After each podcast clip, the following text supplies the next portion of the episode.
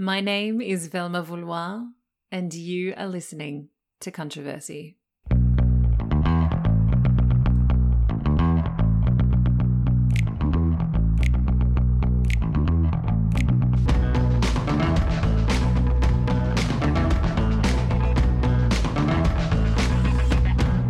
Welcome back, everyone. Thank you so much for tuning in.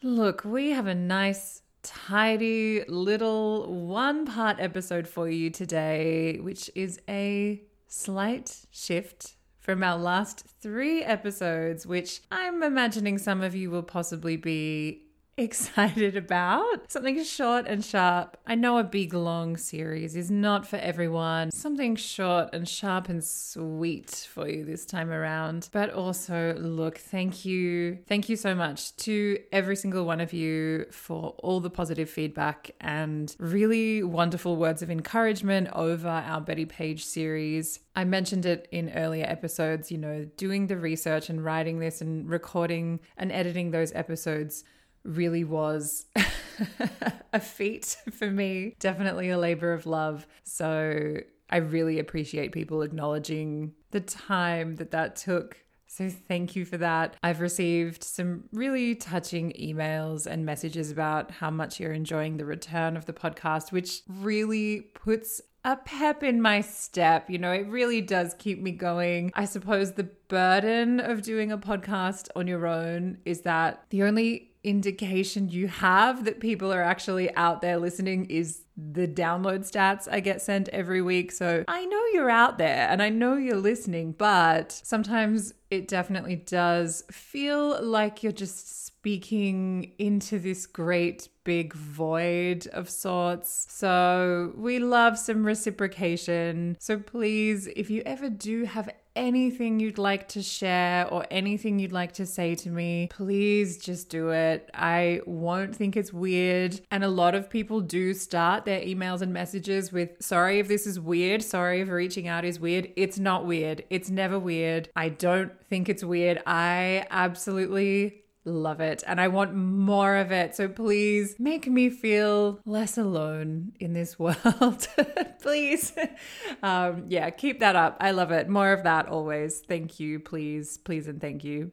I'm just trying to think if I want to catch you up on anything that's been going on in my life. You know what? I've been up to some pretty great shit lately that isn't work related. I actually surprised my baby sister with some VIP Blink 182 tickets last week, which I have been keeping a secret for nearly two years now. And holy shit, that gig was phenomenal like truly phenomenal.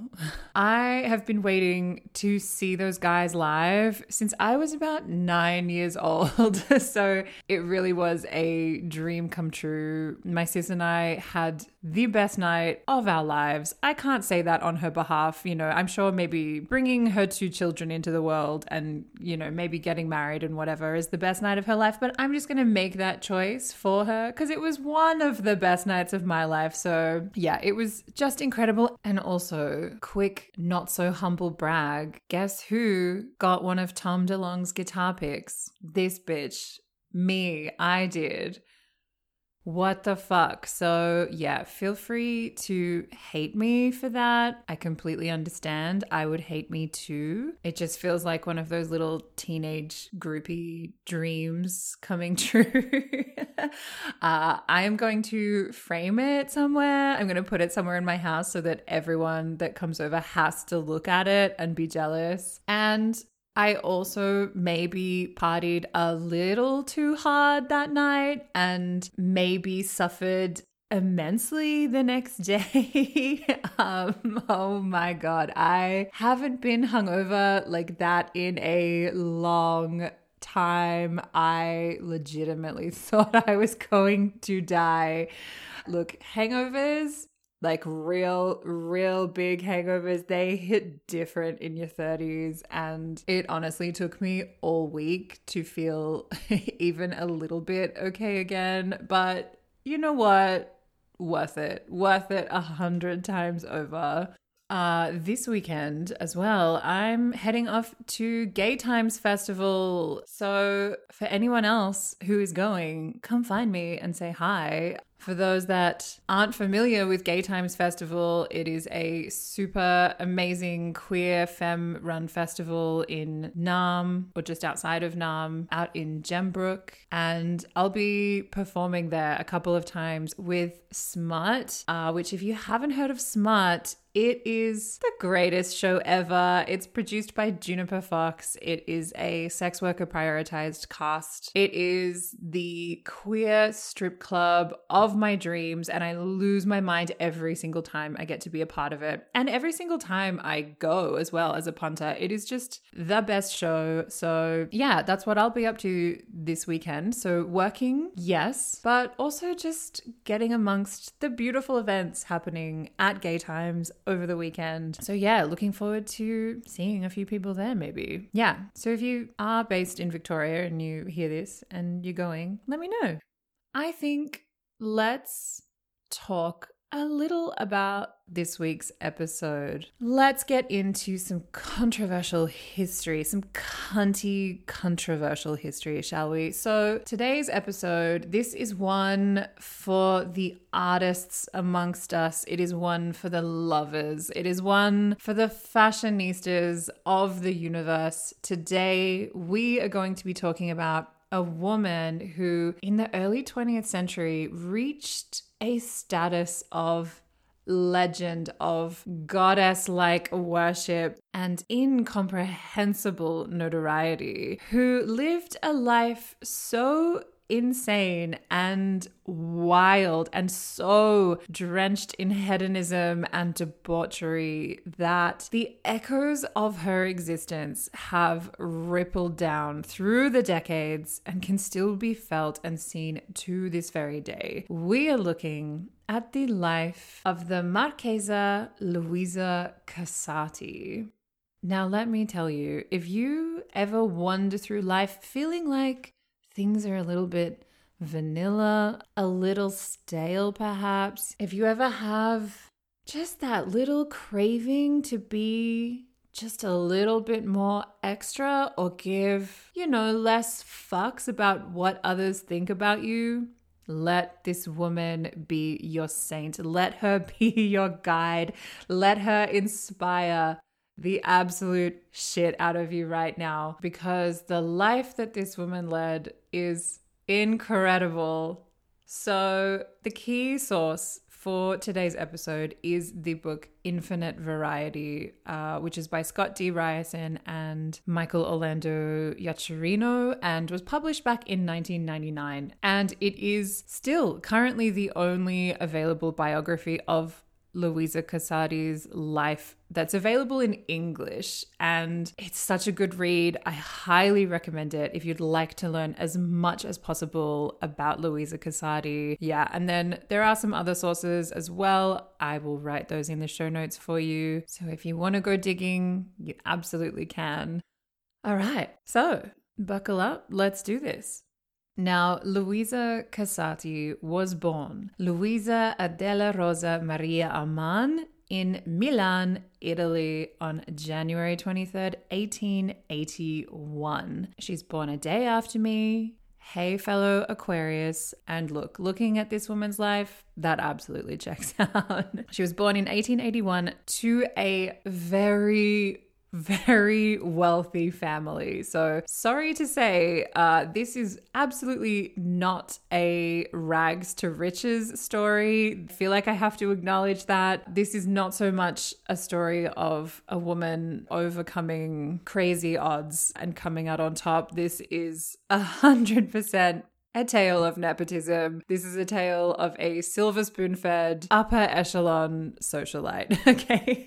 but still, it's still fantastic. So her father, a man called Alberto Amman, he had inherited his family's business in the textiles industry. They were absolutely huge in producing cotton textiles and other textiles and distributing them all over Europe. And her mother was an Austrian socialite who came from a really well to do family as well. So we have money. We have money. We have status. And just quickly, in terms of where we are socially, politically in Italy at the time of Luisa's birth, so, at the time of her parents' birth, northern Italy was still a part of the Austrian Empire. So, they had gone through the Italian Wars of Independence, which ended in 1861, and those wars resulted in the unification of Italy as its own kingdom. This created a lot of financial opportunity in business and trade, which the Amman family really capitalized on. So much so that Luisa's father was actually made a count by King Umberto, who was the king of Italy. In English, we would say Luisa's parents were a count and countess, but we're in Italy, so they'd be the Conte and Contessa. The point being, once again,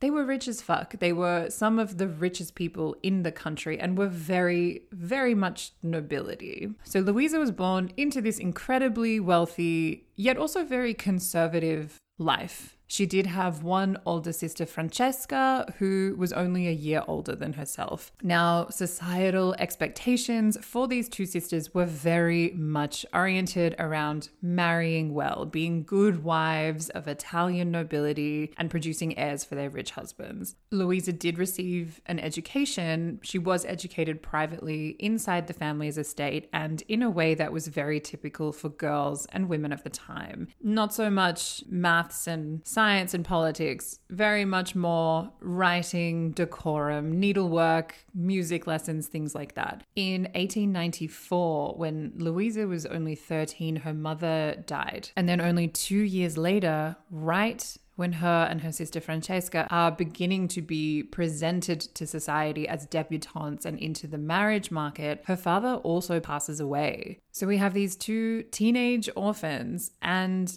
the death of their parents makes Luisa and Francesca sole heirs to this humongous family fortune and instantly makes them the richest women in the whole of Italy. And yes, I know I just said women and I know that they're actually teenagers, but this is 1800s Europe. They were absolutely women, you know, young women to be married, just in case you thought I had some kind of opinion that a 15 year old is a fully fledged adult. I'm in my 30s and I'm not a fully fledged adult, so rest assured. Anyway, so Luisa and Francesca, they were both single, they were both unmarried at the time of their parents' death, and they are suddenly wealthy as fuck. They are so rich. So, of course, the suitors come filing in. That line was wrapping around the block, and everyone wanted to marry these two girls. And I suppose, just quickly, to try to paint a little visual for you of Luisa. Luisa was absolutely not what you would call a conventional beauty of those times. She was incredibly tall. She was six feet tall. She was extremely thin and waif like with these humongous green, wide set eyes. Everyone always talks about her eyes. She had this reddish brown hair, thick, dark brows, and a really angular bone structure. We've got cheekbones and jawlines for days happening with Luisa. She would have absolutely killed it as a model in the 1990s, like 100%, but this is not that. We are 1800s where conventional beauty standards were very much about being, you know, soft and delicate and petite. Luisa had this intrinsic severity to her that is really striking. I've been trying to think who she looks like. There there's a photograph of her as a young woman as a teenager and it sort of gives me I can't think of the actress's name, but it gives me Daphne Bridgerton vibes. Yeah, Daphne Bridgerton vibes, but Italian, you know, darker features. And that's probably a terrible reference, mostly because I'm outing myself right now as someone who's seen Bridgerton. um, ugh, but that's what I'm getting. Guilty as charged, okay? We've all seen it. We all went through lockdown. We've all seen Bridgerton. But yeah, maybe maybe even a little bit of Gemma Ward. Yeah, she has those really big, wide set eyes. But then there's also kind of like a Tilda Swinton bone structure happening as well. Yeah, that's what I'm getting. So Okay, in 1900, turn of the century, at the age of 19, Luisa joined into a family of suitable nobility and, of course, wealth when she married the Marchese Casati Stampa di Soncino, and thus, marrying the Marchese, became herself a marchesa, which would be the equivalent of a marquess if we're talking about the English version. Yeah, marquis, marquess, which I believe, I'm 99% sure I'm right on this, it's one nobility ranking below being a duchess. So that's pretty high up. She's she's got some status points with that one. So she's gone from being the daughter of a count to becoming a marquess herself. She did the thing, she did what she was expected to do. She married well, she ticked that box. And then just over a year later, she became a mother to her only child. She had a daughter named Maria Cristina who, to be honest, really really doesn't enter into this story much at all. In fact, Maria Cristina doesn't enter into the story at all. Maria Cristina was really raised by the household of the Soncinos, and she didn't really have a whole lot to do with either of her parents for most of her life. Yeah, we definitely don't have Luisa coming in as this maternal, loving parental figure. So, Luisa, after becoming the dutiful wife, after marrying well and becoming a mother and doing all the things that she was expected to do as a woman of her time, she got a little bored. What do rich people do when they're bored? They start fucking around.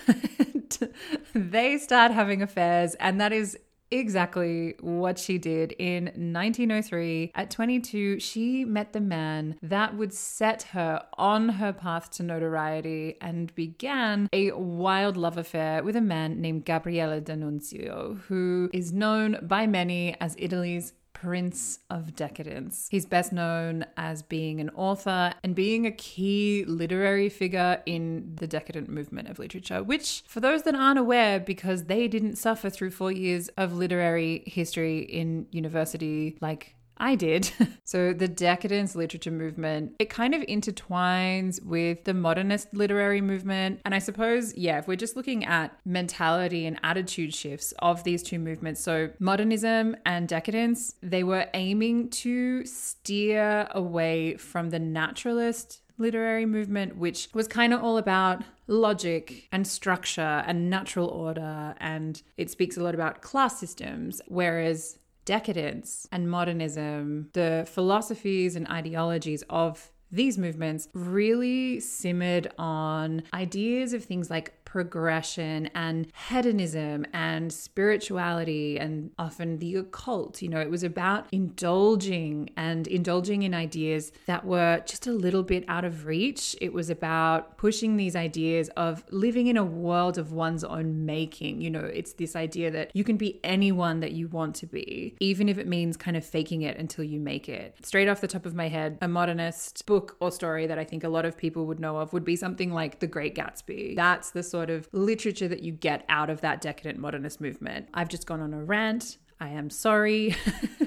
I do that sometimes, and I've probably explained that terribly. But anyway, uh, my point is Luisa falls in love with D'Annunzio, and D'Annunzio really became the great love of Luisa's life, despite that the two both had many, many other lovers. They were by no means a monogamous couple. They spent a lot of time away from each other, but would always keep in touch, would always come back to each other. And D'Annunzio really was the one that exposed her to this philosophy of decadence. So Luisa never left her husband. She never divorced her husband, although they began living really separate lives. They lived in separate homes and eventually they were entirely estranged from one another. But they always stayed legally married. Divorce was not something that Italian nobility were doing very much, but this separation, it was absolutely fine because Luisa had her own money. She didn't have the issue that so many women faced where if they divorced their husbands or left their husbands, they would be out on their own. They would have no prospects and no financial independence. Luisa did not have that problem. And so, through this love affair with D'Annunzio and the company he kept, Luisa soon became obsessed with just living her best life being this free woman and she decided that she just wanted to be surrounded by beauty. She wanted to be surrounded by art. She wanted to be surrounded by insanity and spirituality and just pure debauchery, quite frankly. So from here on out, we see this kind of transformation of Luisa into this wild priestess of fashion and excess. And it's not to say that she completely changed her character. You know, I think this longing for independence and creativity and sensuality, I think that's something that would have already existed within her, but she found this mechanism to really just unleash it onto the world. And she unleashed it in a very excessive way. Her singular desire in life, according to Luisa herself, was to become immortal. She wanted to have it all, she wanted to live forever. So, for the next two decades, Luisa would become renowned as being the most scandalous woman in the whole of Europe. And as well as being this scandalized socialite, she was also a patron, a muse, and a lover of the 21st century's greatest artists. In 1910, Luisa purchased and took up residence at the Palazzo Venier de Leoni on Grand Canal in Venice, and a few years later, she also purchased the Villa San Michele on the island of Capri. Now, these homes, oh my god, these opulent palatial homes became the focal point of Luisa's infamous soirees and balls and parties. Luisa had this obsession with the exotic. Her homes were these otherworldly portals. Rooms were draped in silks and velvets and marble with fixtures of solid gold and precious gemstones set into the corners of every single room. Her staff would often be dressed in these elaborate costumes, or they would be completely naked and painted head to toe in gold paint. Luisa had wild, exotic birds and animals just roaming through the grounds of these residences, and there was a never ending supply of the finest food, the finest booze, and the finest illicit substances on offer for anyone who chose to party with Luisa Casati.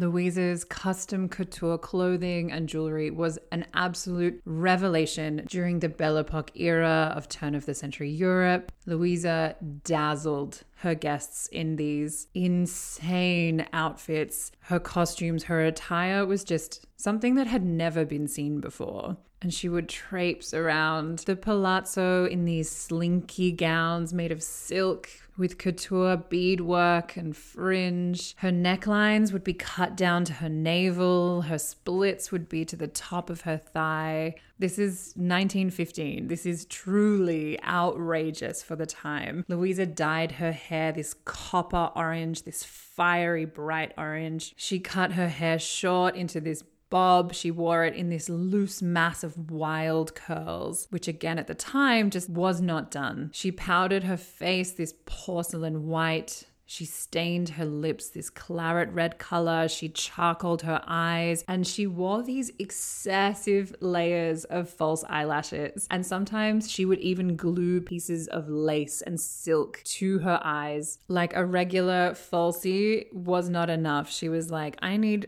two inches of lace on my eyelashes. And then she would also glue polished precious jewels to her face as well, sticking diamonds and sapphires over her eyelids this signature style, again, it was a revelation. It was insane. And it reinforced her image as being this complete enigma. It made her truly one of a kind. And it really created this image of her as this truly uninhibited, free woman, you know, through her sense of dress, she intentionally excluded herself from being seen as a regular woman. She excluded herself from those societal expectations of the time. And of course, because this is a scandal, because a woman is doing whatever the fuck she wants and is dressing in these absolutely insane ways, she started making headlines all over Europe and all over the world, actually. And many have suggested that Luisa Casati directly influenced the creation of the flapper girl of 1920s fashion. Luisa was the original. When you think of the fashion of the 1920s, deco fashions with lace and velvet and beading, shorter dresses showing more skin, the hairstyles, the bobs, Luisa was doing it before anyone else was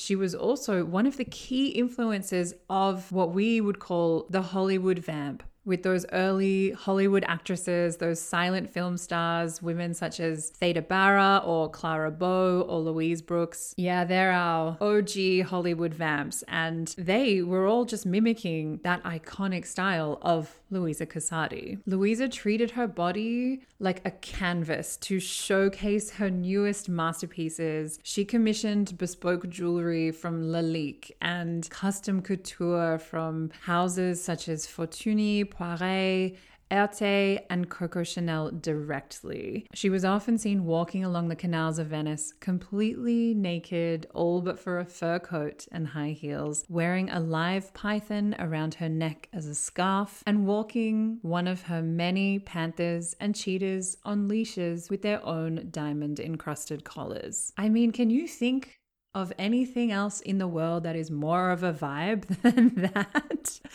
and while I don't condone the use of wild animals as pets, it's such a great visual. while this is all incredibly opulent and to be honest, it feels like something out of Kubrick's Eyes Wide Shut or something, something that is really important to acknowledge and something that is one of my favorite things about Luisa Casati's history is that she also became something of a Dionysian goddess to those who had nowhere else to go. She became this patron saint of outcasts, and particularly those that belonged to the queer community gay men and women, trans and non binary people who had been rejected by their families and communities. They all found safety and refuge in the walls of Luisa's homes. And in these beautiful villas and palazzos, these people could exist freely. They could finally live fully and connect to those who shared their dreams of living without persecution and criminal charges, which, of course, to be gay at the turn of the century was a criminal offense. So, whilst there is a lot of stories about, you know, Luisa's life being all about the visual and just being all about this superficial existence, there is this incredible heart to this story, and she really fought for the right to exist as you are. Again, it does belong into that philosophy of modernism and decadence and progressive ideology. But yeah, imagine, imagine just being in this humongous palazzo, just full of beautiful queer bohemians. And anytime the law would come looking for someone, they would be hidden and protected under Luisa's care. And Luisa was herself queer. Luisa took countless lovers of all genders and supported hundreds of bohemians, both emotionally and also, of course, financially. Luisa Casati was one of the greatest patrons of the arts in the early 20th century. She funded infinite works of writing, theatre, art, photography, and sculpture. And she became the muse. She became muse and model to artists such as Erte, Man Ray, Salvador Dali, Cecil Beaton, Jean Cocteau, and Adolphe de Meyer. It was said that by the 1920s, the only other women in history who had been captured as much as Luisa Casati were Cleopatra and the Virgin Mary. Luisa Casati is also credited with being the inspiration for Cartier's legendary panther symbol when it was created, it was made to represent the idea of the daring feminine and the emancipation of women. The panther is, of course, a direct nod to Luisa's fondness of large cats, of her many pet large cats and the precious emeralds set into each Cartier piece into the eyes of the panther were representative of Luisa's own green eyes, which I've mentioned before, but her eyes are just that thing that everyone keeps coming back to. All of the art, all of the photographs that you see of Luisa, her eyes just stand out like nothing else. She has this piercing gaze and these huge green eyes. So every time you see that Cartier panther, I mean, I don't personally own one. Wouldn't that be nice? But if you're ever walking past Cartier and you see that panther, you see the beautiful green emeralds in those panther's eyes, you just say a little hello to Luisa Casati. Now, like many of life's tales of excess, both fictional and true, much like the myth of Icarus, much like the picture of Dorian Gray, Luisa Casati's story too would fall into ruin and tragedy. Despite being one of the richest women in Italy, by 1930, Luisa had amassed a financial debt of, okay, wait for it. Think about debt for a second. Think about what a lot of debt would be. Have a guess of a number. Luisa's debt was over $35 million. Luisa, come on, honey. Can you imagine? That is so much money. And I have no idea how it got to that point. I suppose when you're rich to begin with, people just give you an open line of credit and they just assume you're good for it, maybe. But yeah, Luisa clearly had zero concept of when to slow down or you know what? Maybe she did know when to slow down and she just didn't care. She was like, fuck it. You only live once. Let's just. Let's just run this thing until it explodes. Um, and that's what she did. And Luisa, unable to escape creditors knocking on her door demanding this money, she fled. She had to run away. She fled to London with just a handful of possessions and jewels, and she took up in this tiny little one bedroom apartment and she was sort of exiled here. She couldn't actually go back to Italy because then she would have to face the consequences of her immense spending. So, meanwhile, while she's in this little London apartment, her luxurious homes and their entire contents were slowly sold off piece by piece by her creditors in a bid to recoup her debts. Coco Chanel is said to have purchased many of the contents of the Palazzo Venier dei Leoni. However, the palazzo was notorious for being just this living art gallery. The walls were just top to bottom full of this incredible artwork by these amazing artists. Many of them were portraits and representations of Luisa herself. So there's supposed to be all of this incredible art in these palazzos. However, over a hundred pieces of this priceless art that once hung the walls of Luisa's estate were never found or accounted for. And that is a mystery that actually remains to this day. And art history is something that fascinates me, and I am forever obsessed when something goes missing and no one knows where it is. And it just makes me think if you have family in Venice or Italy, maybe, you know, just go and check out the art that's on the walls of your grandma's lounge room or I don't know, hidden up in the attic somewhere because you never know. You might have a priceless Montenegro just hanging up there and no one would know any different. So I think that's really fucking cool.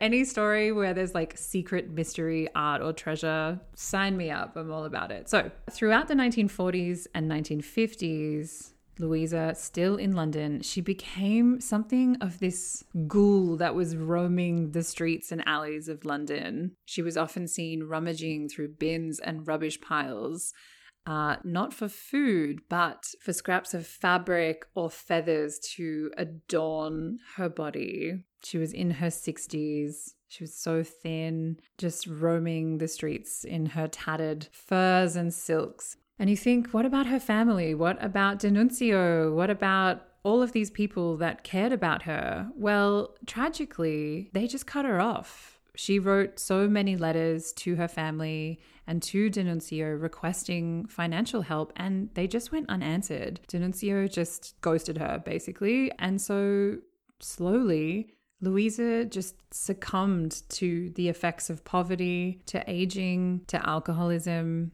and to depression. In 1957, Luisa died of a stroke at age 76. She was buried in London wearing her finest remaining clothes and her signature false eyelashes. And she was also actually buried with one of her Pekingese dogs who had died years before, but she'd had it stuffed. She'd had it taxidermied to keep him around. So he was also buried with Luisa. And a memorial sculpture sits on top of her final resting place where her name is actually incorrectly spelled. It's spelled in the English way, it's spelled L O U I S A, rather than the Italian way. She spelled her name L U I S A, uh, which is just a bit shit. I would like my name spelt properly on my tombstone, you know. And then underneath this memorial sculpture, uh, her niece actually inscribed it with Shakespeare's words from his play Antony and Cleopatra. And the inscription reads Age cannot wither her, nor custom stale her infinite variety. Luisa's Venetian palazzo was purchased by Peggy Guggenheim in 1947. Peggy Guggenheim, as in, yes, like the Guggenheim Museum, where it's still there now. It's open to the public. It's an incredible gallery. It is now one of Venice's most loved galleries and tourist attractions. So if you're ever in Venice, please go and see the Peggy Guggenheim collection and know that when you are walking down those halls that you are in the once residence of Luisa Casati. Luisa's legacy continued long after her financial demise and her death, with actresses like Vivien Leigh and Ingrid Bergman playing roles based on Luisa in both La Contessa and A Matter of Time. However, her most notable touch is 100% in the fashion world. In 1998, John Galliano based his spring summer Christian Dior collection on Luisa Casati. If you are a fashion lover, you know this collection instantly. It is one of the most incredible Dior collections. It's something that is seared into my brain from being a little kid. You know, gowns in that collection are now displayed at the Metropolitan Museum in New York. And then another 10 years later, Luisa served as inspiration again for Galliano in his autumn winter 2007 collection for Dior, which was the Bal des Artistes Haute Couture collection, which is another just absolutely beautiful Galliano Dior collection. And I will make sure I find some images of it because it is beyond spectacular and not just Galliano for Dior, but the legendary Alexander McQueen. His spring summer collection in 2007 was directly inspired by Luisa Casati as well. You also have the fashion house Marchesa, which is a British house, uh, but it's called Marchesa after Marchesa Luisa Casati. And then even into the 2000s, 2009, Karl Lagerfeld debuted a beautiful cruisewear collection in Venice, which was directly inspired by Casati. So for those that know fashion, for those that love fashion, Casati is everywhere. And then of course you have so many people drawing inspiration from the artwork and photography that Luisa Casati modeled for. Uh, there's a really iconic Lady Gaga editorial in Italian Vogue that directly references Casati. And then you've got people like Tilda Swinton, Patti Smith, you know, so many people have referenced Luisa. And let me just say, it is so incredibly frustrating to be speaking about a woman whose impact is just so visual. I'm very aware trying to get a sense of this woman just by listening to me speak about her does absolutely no justice. So you must, you must go and look for images of her. I will make sure I post a whole lot for you, but one way or another, please, please go and look at the art of Luisa. Go and look at the photographs taken of her. Luisa is profound in many ways as she is one of the original muses. She was a muse to some of the greatest artists of all time. She was a champion of queer love and human rights, and also just as a woman truly beyond her time who fought for the right to live independently on her own terms, as a woman who answered to no one but herself. And I'm just going to quickly read you a quote from a journalist, Elisabetta Pasca, which I think says it all much better than I ever could. Pasca writes While the life and death of Luisa Casati may seem written from the parable from altars to dust, it is not. Instead, her death is the final chapter of a life of freedom in every possible sense, even from the bonds of success. Luisa Casati mocked death making an everlasting masterpiece of herself, sacrificing everything in the name of art for art's sake, succeeding in scratching the cold space of eternity with her impetuous personality. Luisa Casati became the absolute icon of the Belle Epoque, discoverer of talents, while day after day she held her title as queen of salons and parties, transforming the ephemeral into sublime and conquering crowds of artists who all competed to portray her. And there you have it. That is the tale of Marchesa Luisa Casati for you. Definitely not a super well known figure for us English babies, but she is truly a muse of the ages, an icon of fashion and feminism. And I hope you enjoyed learning just a little bit about her. Like I said, if you want to read more, please go and find the Infinite Variety book. It is truly spectacular. It is a really great read. And yeah, let me know your thoughts, let me know your feelings. Please rate and review the show. If you're listening on Apple, if you're on Spotify, there is a little drop down box in the show notes that says, What did you think of this episode? Feel free to tell me your thoughts and feelings, or if you just want to write something great that you learned about Luisa Casati, I just would love to hear from you. That is our episode for today. Thank you so much, everyone, for spending this time with me. I hope you have a beautiful week ahead. I hope life is treating you well. I hope you are continuing to fight for peace and justice in the world. And I hope you're making time to devour some beautiful art and do things that make you happy. As always, and with so much love, pay for your porn. Don't fake your orgasms, and I will see you next Tuesday.